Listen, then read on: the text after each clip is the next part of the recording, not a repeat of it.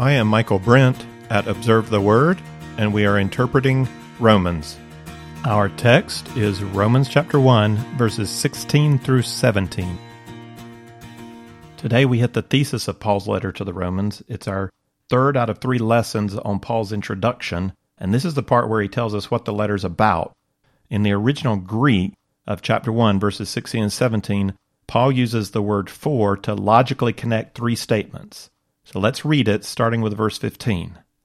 I'm eager to preach the gospel to you also who are in Rome, for I am not ashamed of the gospel, for it is the power of God for salvation to everyone who believes, to the Jew first and also to the Greek, for in it the righteousness of God is revealed from faith to faith, as it is written, but the righteous man shall live by faith.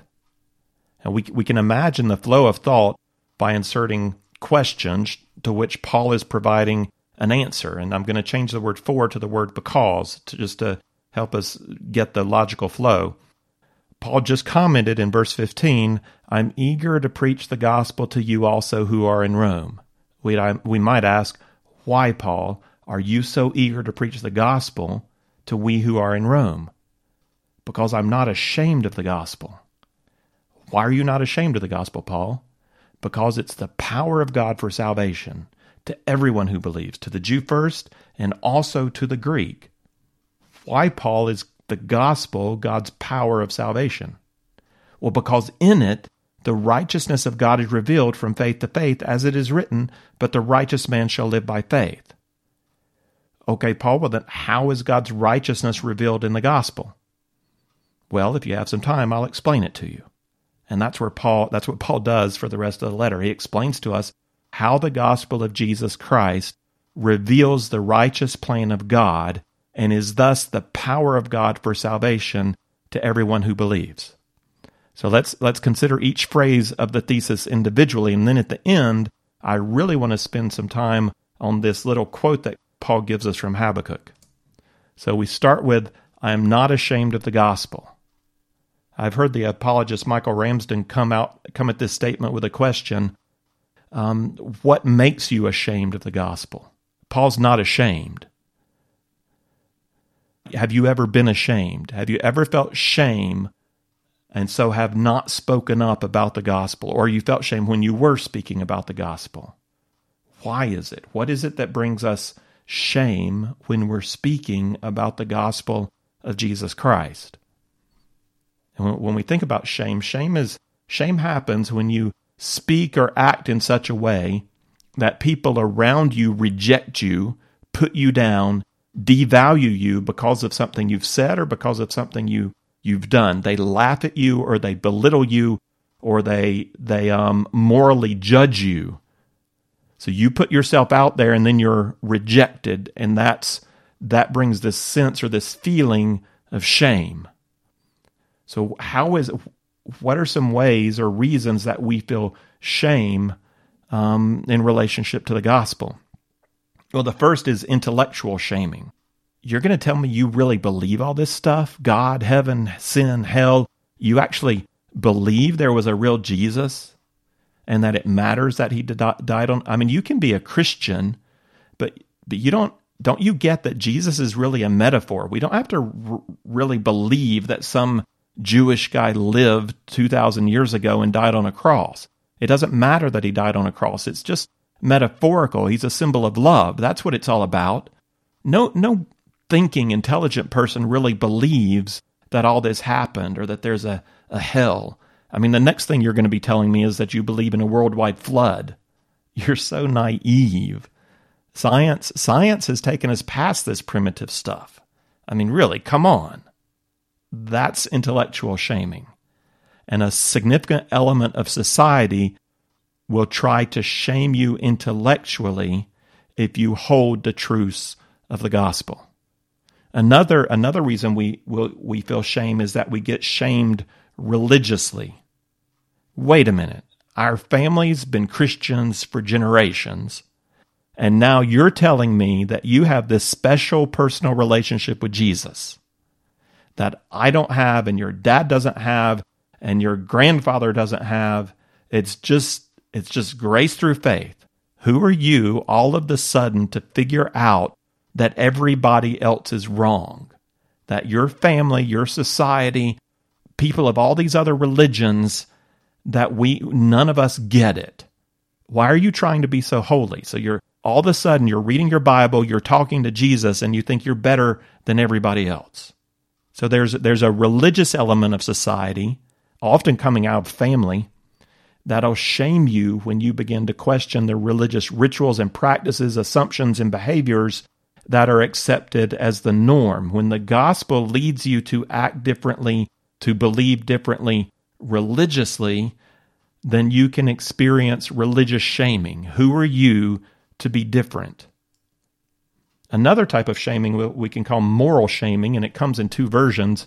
So you can you can be shamed morally when you begin to try to live right, uh, to live according to how you understand the gospel calling you to live.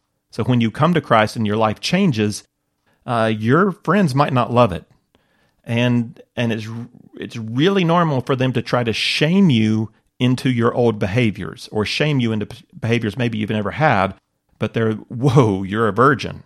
Wow, you're suppressed. So why, why don't you just have a, why don't you chill out, have a drink, have a puff, um, are we what are we not good enough for you anymore? You found better friends. You hang out with your Christian friends, and you can't hang out. What is one beer? What's one beer going to do to you? So there's a shaming of your gospel morals. You you try to stand up and take a stand for Christ, and you get shamed. Uh, there's another type of moral shaming that's even harder to deal with. Uh, this in, insists that your view of God actually makes God out to be ugly or unfair, unjust, unrighteous, unloving? And the, the, this can get to some of the really difficult questions. So if your God is so loving and he's just and he's all powerful, why does he let innocent little children suffer, die, have leukemia? God doesn't care about the children? Or here's another one. What about the person who's never heard of Jesus? You're telling me that that the only way to get to heaven is through Jesus. So all these people who haven't heard about Jesus, they're going to hell, right? So God locks out everybody who isn't a Christian. Your, God is that intolerant. Your view of God is is is ugly. So this shaming shames you for your gospel worldview. And this is tough. This is where some of the really hard questions come up but you're you're being rejected because of your view of God, your view of people, and your view of salvation. Now, all, all of this kind of shaming, Paul's fully aware of. He's faced it all. He faced the intellectual shaming of philosophers in Athens. He faced religious shaming from his family and his countrymen. He faced moral shaming from the pagan culture around him that tolerates everything and every god. The, the deep the deep objections that call into question Paul's vision of God. He's, he's faced it all, and he believes in a robust gospel. He believes that the gospel answers the intellectual questions, it answers the religious questions, and it answers the moral questions. And so he says, I am not ashamed of the gospel of Jesus Christ. And furthermore, Paul's Paul's sense of honor and shame doesn't come for the society around him. They're trying to put on him a feeling of shame for his gospel beliefs, but Paul knows that his honor comes from God. And the shame that worries Paul is the shame of being counted unrighteous when he stands before God. That's the judgment Paul cares about. And in, in Romans chapter 10, verse 11, Paul's going to quote Isaiah saying, and whoever believes in him will not be put to shame. Paul has found a way that he can stand before God on that day and not be put to shame. And that way is the gospel. And it's a future orientation. I can't, I can't tell you that you will not be shamed for your gospel belief. I can tell you that you don't need to be ashamed for your gospel belief. I mean, friends, coworkers, family members, educators will try to shame you intellectually, religiously, morally for your belief in God. for your belief in Jesus Christ. But God will not shame you. Your life will be affirmed by God. And if you will trust in the gospel, you will not be put to shame. So, Paul, fully out of his heart and conviction, he says, I'm eager to preach the gospel to you, to you who are in Rome because I'm not ashamed of the gospel, because it is the power of God for salvation to everybody who believes. Why is he not ashamed? Because he really believes that there is power in the gospel to save us. And he's, he's not saying here what we need saving from, but whatever it is, we'll get to it, but whatever it is, the gospel is God's power to do that saving. The gospel is not just words, the gospel is an unleashing of power. The gospel is not some philosophy made up by man. The gospel is an act of God that brings real healing into our brokenness. So most people can agree that things are not the way they ought to be. People are broken, lost, lonely, searching, unfulfilled, guilty, condemned. We know that inside that there's a problem, and we need a real solution that recognizes the real problem and has real power to overcome that problem. The gospel is God's power for the salvation that we need. Paul adds in this phrase to further emphasis first, this power of salvation comes to those who believe. Belief is a critical component for experiencing God's power of salvation. Secondly, belief is available universally. He says to everyone who believes, to the Jew first and also to the Greek. And Paul is going to maintain these two truths throughout his argument that, that the gospel is applied to those who have faith and it is available to be applied universally. Everybody can believe. So, Paul's claim is that the gospel is the power of God for salvation. He's not explaining that claim yet. He's just setting up what his argument's going to be about. This is the thesis. We're going to have to wait to see how it unfolds. How does the power of God bring about salvation? He's got one more clarification to make, one more thing to add. The gospel brings about power for salvation by revealing the righteousness of God. For in it, the righteousness of God is revealed from faith to faith.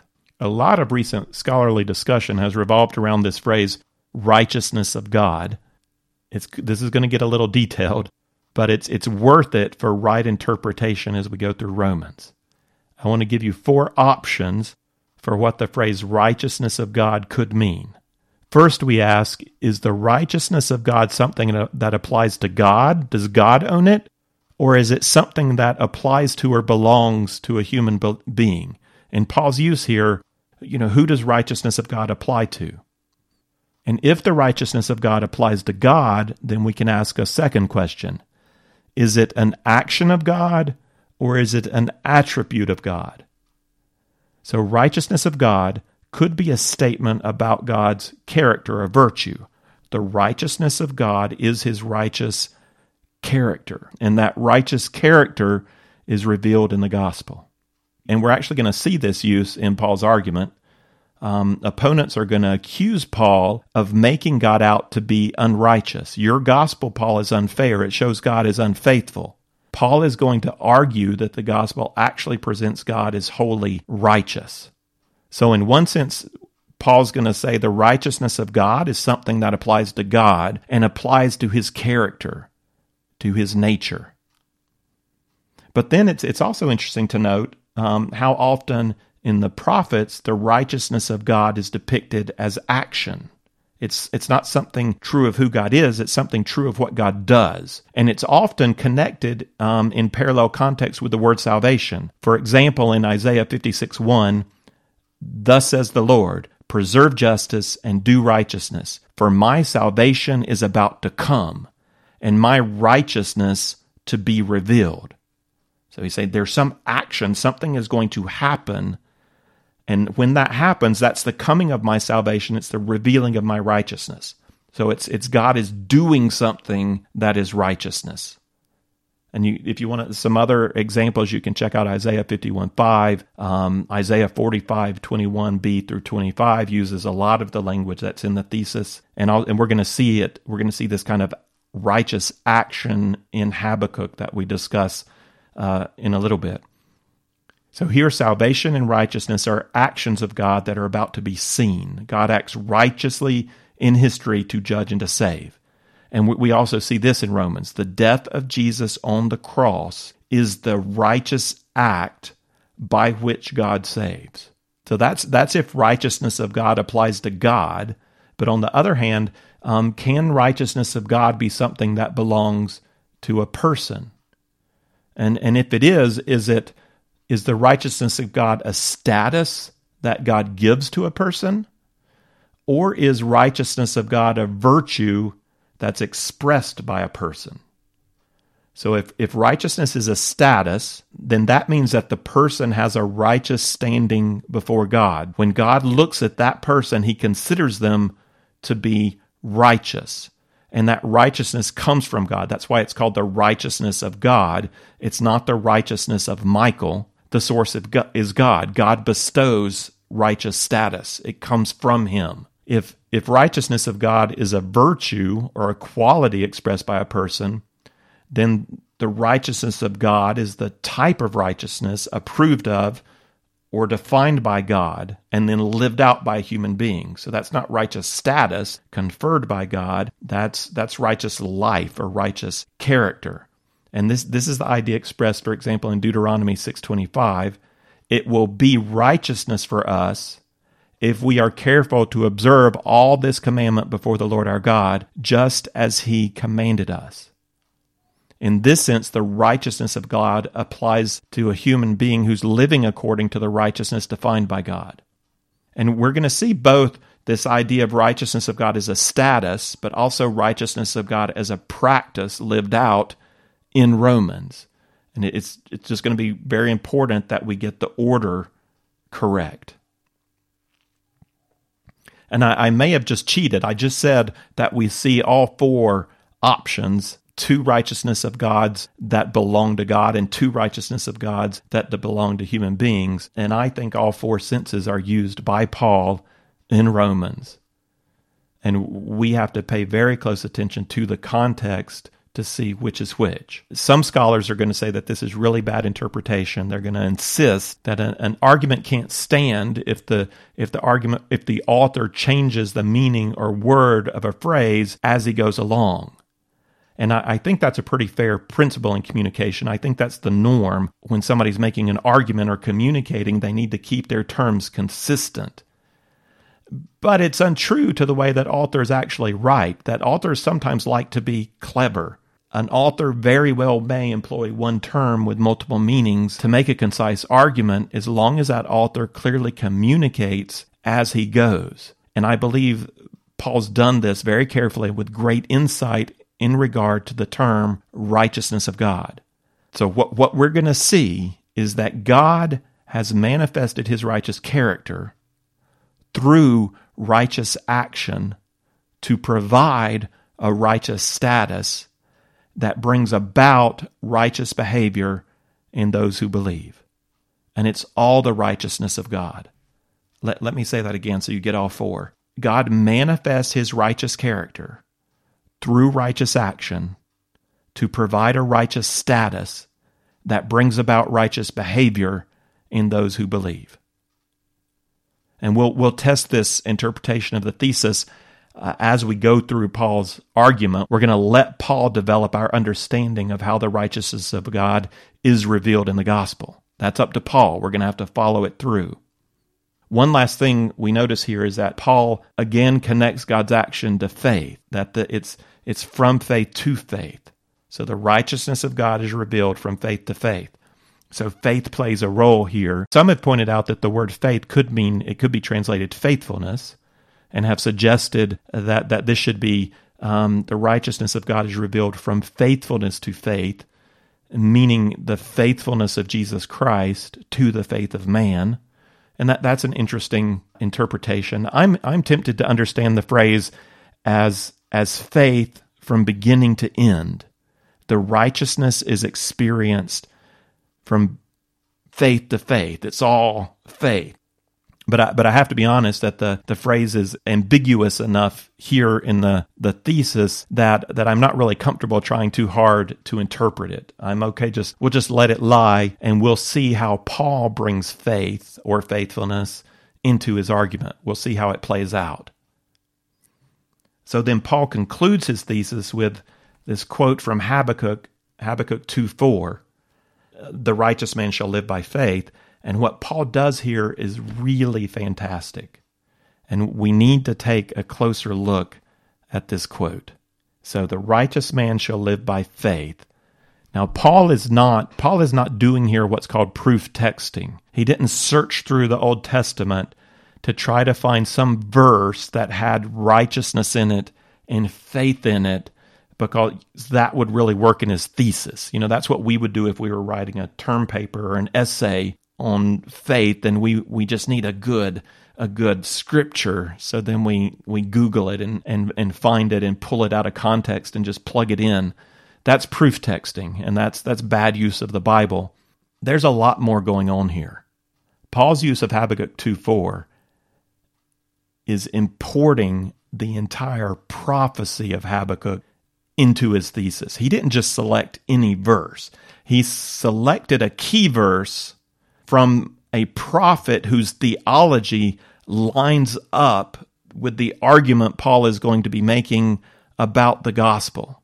And so, people who knew the message of Habakkuk, when Paul quotes this, you don't just think of this one verse, it echoes the whole of what was going on in Habakkuk's life. And it's more like a hyperlink. You just click on this verse and the whole message pops up. When we look at Habakkuk, we're going to see two things. We see God justifying his plan of salvation to Habakkuk. This is the plan of salvation, Habakkuk, and this is why it's righteous. And we see that the right role of the righteous person is to trust God in his plan. No matter how crazy it sounds, trust God, believe in him, have faith. These are the two themes in Habakkuk. Paul does the same thing in the argument section of Romans. Paul is going to show us that God is just, he is righteous in his plan of salvation. And then Paul is going to tell us that the right role of the righteous person when faced with this plan of salvation called the gospel is to trust God, have faith in the plan, have faith in the author of the plan. Habakkuk's only it's only 3 chapters long, so let, let's do it. Let's let's look at the the whole prophecy of of Habakkuk. It's it's not that hard to find in your Bible. Just go to Matthew and then go back four books and you'll you'll be there. It's it's a short prophecy. Um, it's also one of the the easier prophecies to get into because there's it's it's kind of like wisdom literature. There's this back and forth going on between God and Habakkuk. And so we, we start um, with Habakkuk complaining to God or, or calling to God to do something about the wickedness in Judah.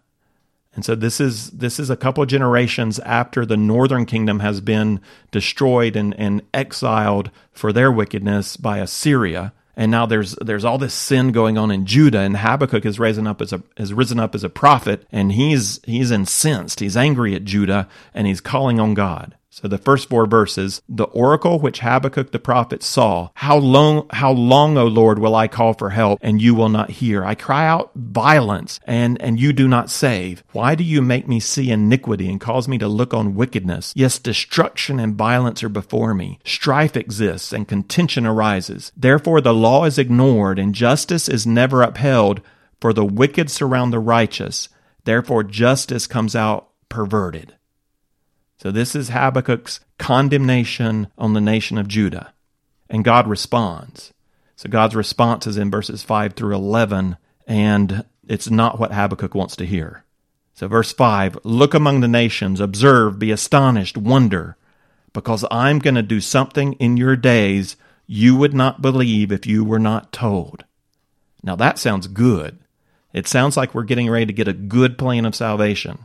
Let's listen to that again. Be astonished, wonder, because I'm doing something in your days you would not believe if you were told. For behold, I am raising up the Chaldeans, the Babylonians, that fierce and impetuous people who march throughout the earth to seize dwelling places which are not theirs. They are dreaded and feared. Their justice and authority originate with themselves. Their horses are swifter than leopards and keener than wolves in the evening. Their horsemen come galloping. Their horsemen come from afar. They fly down like an equal eagle swooping to devour.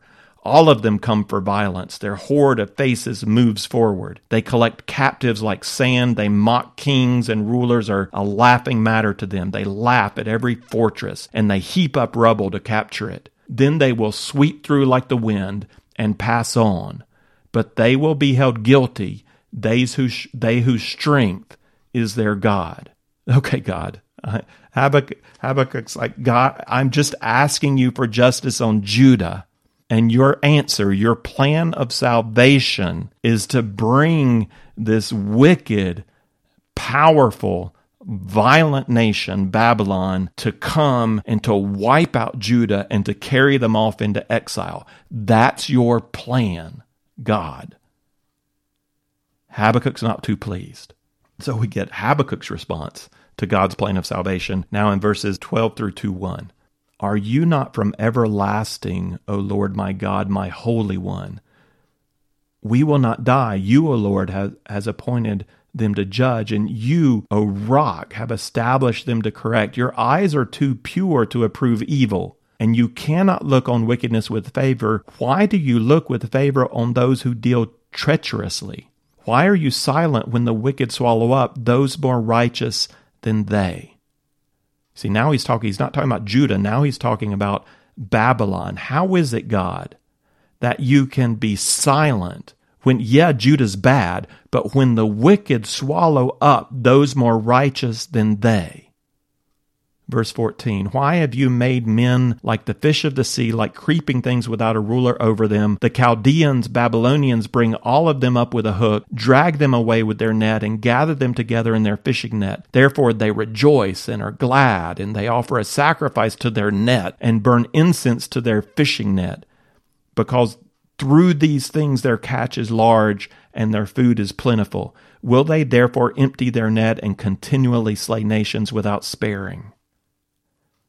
So Habakkuk describes the Babylonians. They're these fishermen that just come nation after nation with their net and they gather up peoples and destroy them. And, and even worse than that, they, they don't give praise to God, they give praise to their nets, to their own power, to their swords, to their chariots, to their armies, to their strategies, to their plans. The Babylonians praise themselves for their victories. So God is calling this sinful people to come and to deal justice out on Judah, but that people is arrogant and proud and rejects God even as they're doing it. This you are holy God, this cannot be the righteous plan. How can this be right? And so then Habakkuk says, I will stand on my guard post and stand myself on the rampart, and I will keep watch to see what he will speak to me, and how I may reply when I am reproved. That's 2 verse 1. Habakkuk, he takes his stand. And it reminds me of this. I when I had little girls, I there were those times where I would say come or I would say do this and that little little person would look at me and would plant their feet solid and not move. They stood and waited to see what I would do. Here's Habakkuk. He's, God has said Babylonians are going to come. And Habakkuk says, I'm going up on the watchtower. I'm going onto the wall and I'm going to plant my feet and I'm going to stand because I don't believe, God, that you who are righteous can use an evil army to punish Judah. This is my answer, and I'm going to wait and see. He says, I'm going to wait and see how I might reply when I am reproved. So he's expecting God to reprove him for what he's just said. And then in chapter 2, verse 2, the Lord answers and says, Record the vision, inscribe it on tablets, that the one who reads it may run. For the vision is yet for the appointed time, it hastens towards the goal, and it will not fail. Though it tarries, wait for it, for it will certainly come, it will not delay. God says, This is my plan. You can write it down and you can give it to a messenger to run it to the armies because it's happening. It's coming. You wait for it. And then verse 4, here's our key verse. Behold, as for the proud one, his soul is not right within him, but the righteous will live by his faith. Habakkuk. Yeah, we know the Babylonians are proud. Are you proud? Do you stand in pride against my righteous plan of salvation? Or will you trust me? Will you stand on the rampart in faith, trusting to see what I will do? If you want to live with me, if you want to live as righteous, you trust me in my plan of salvation. And then God, God goes on to give a longer explanation of what is going to come on the Babylonians. That he, he gave a hint. God gave a hint in verse 11 of chapter 1 that his use of the Babylonians is not a it's not a justification or a vindication of the actions of the Babylonians that God is able to use the wicked to bring about good but the wicked are still responsible for their wickedness. This is true of the Jewish religious leaders who handed Christ over for crucifixion. It's true of Pilate and Herod. That Pilate, Herod, the religious leaders, they were all used by God to bring about his plan of salvation through the death and resurrection of Jesus Christ. And that plan was good. But those men are still held accountable for their evil behavior. So here, here in the same way, Babylon is going to be used by God to bring about righteous punishment. But since they do not turn in faith, they do not yield to God, they do not accept the fact that they are a holy instrument and that God is really the one winning the battles for them. They don't accept that. That's and that's the hint that was in verse 11. They will sweep through like the wind and pass on, but they will be held guilty. Those whose strength is their God. God is not their God. Their own strength, their own might that's their God. And so they're going to be held guilty for the wicked that they do.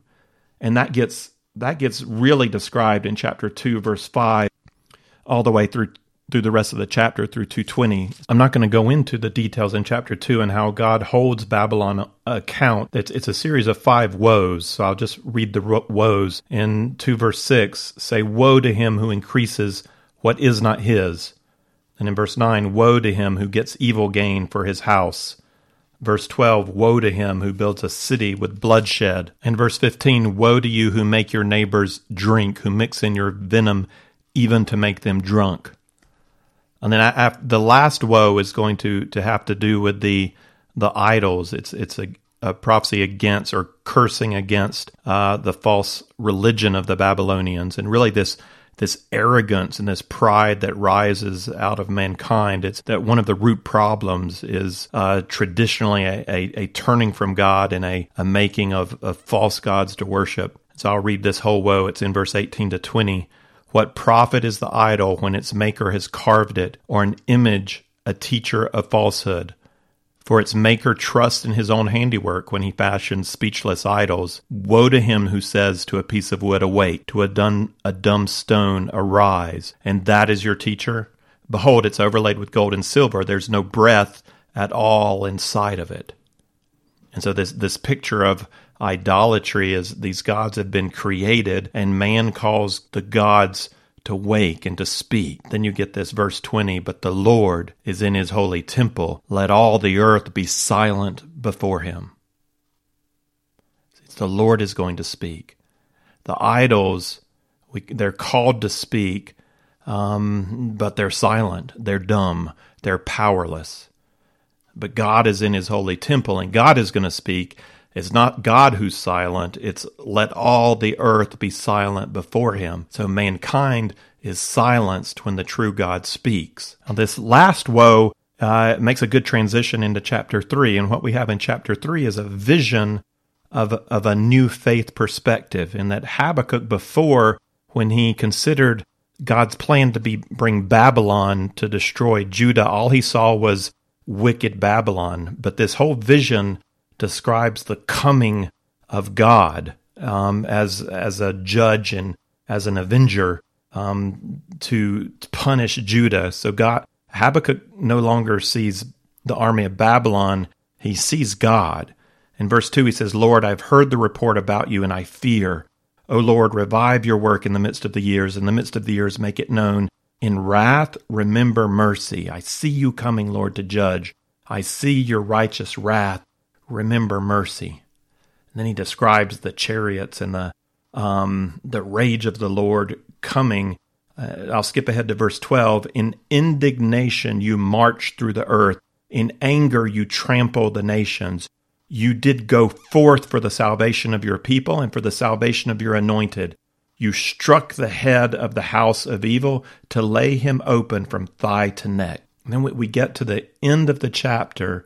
Uh, it's, it's, it's a beautiful ending. It's, it was probably made most well known from the, the book um, Hinds Feet on High Places, which is quoted at the end. We, we see Habakkuk now standing on the ramparts and he's waiting for the Lord to come, and he's waiting in faith, and he believes that this is God's righteous judgment, but it doesn't make it easier.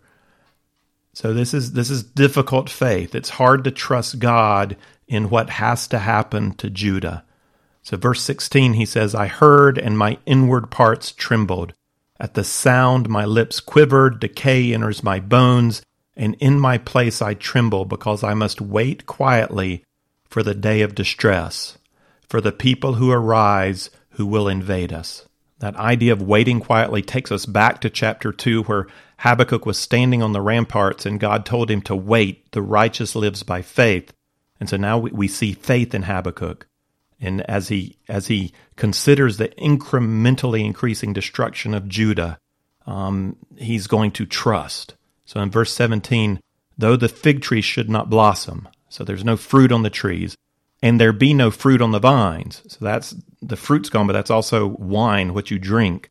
Uh, though the yield of olive oil should fail, so olive oil to eat, but also to bring light. The fields produce no food. Not only is the fruit gone, but now the grain for bread, basic sustenance, is gone. Though the flock should be cut off from the fold, so that takes away meat, but it also takes away uh, the wool to for clothing and there be no cattle in the stalls. So again, meat, milk, but even the cattle helped us to work the land. So everything's gone. Verse 18 Yet I will exult in the Lord, I will rejoice in the God of my salvation. It's not just a, a, a patient waiting, it's a joy in relationship with the God of his salvation. So, yet I will exult or boast in the Lord. That word comes out three times in, in Romans 5. Romans 5 is echoing Habakkuk here that I, I stand in grace and I'm, I'm not only am I not ashamed of the gospel, but I boast in my God and in Jesus Christ. Or in verse 19, the Lord God is my strength, and he has made my feet like hinds' feet, and he makes me walk on high places. So God has lifted Habakkuk up above the destruction of Judah and the judgment of the wicked, and he's given him solid ground, a sure salvation where he stands by faith. Paul uses Habakkuk to forecast for us his program in Romans. Habakkuk was, was given the righteous plan of God. This is the plan of salvation, Habakkuk. Do you receive it, or do you stand in pride and reject it. Now, Paul's going to give us 11 chapters where he lays out God's plan of salvation in Jesus Christ. And it's going to be countercultural. It's not going to be acceptable to the intellectual, and it's not going to be acceptable to the religious. It is radical grace through faith in Jesus Christ. That's the plan of salvation. Do you turn away and reject it? Or by faith, do you say, Yes, that's what I'm staking my life on? That's my rock. That's where Paul wants to take you. He wants to give you this understanding of the gospel of Jesus Christ. So by the end, your heart will just be bursting, wanting to proclaim, along with Paul, I'm not ashamed of the gospel, for I see that it is the power of God for salvation to everybody who believes, to the Jew first, and then all to the rest of us. For in it the righteousness of God is revealed from faith to faith. Just as Habakkuk said, the righteous man shall live by faith. If you would like the text of this lesson with some resource questions, or if you'd like to see overview charts that go along with our study of Romans, then check out the resource page at observetheword.com.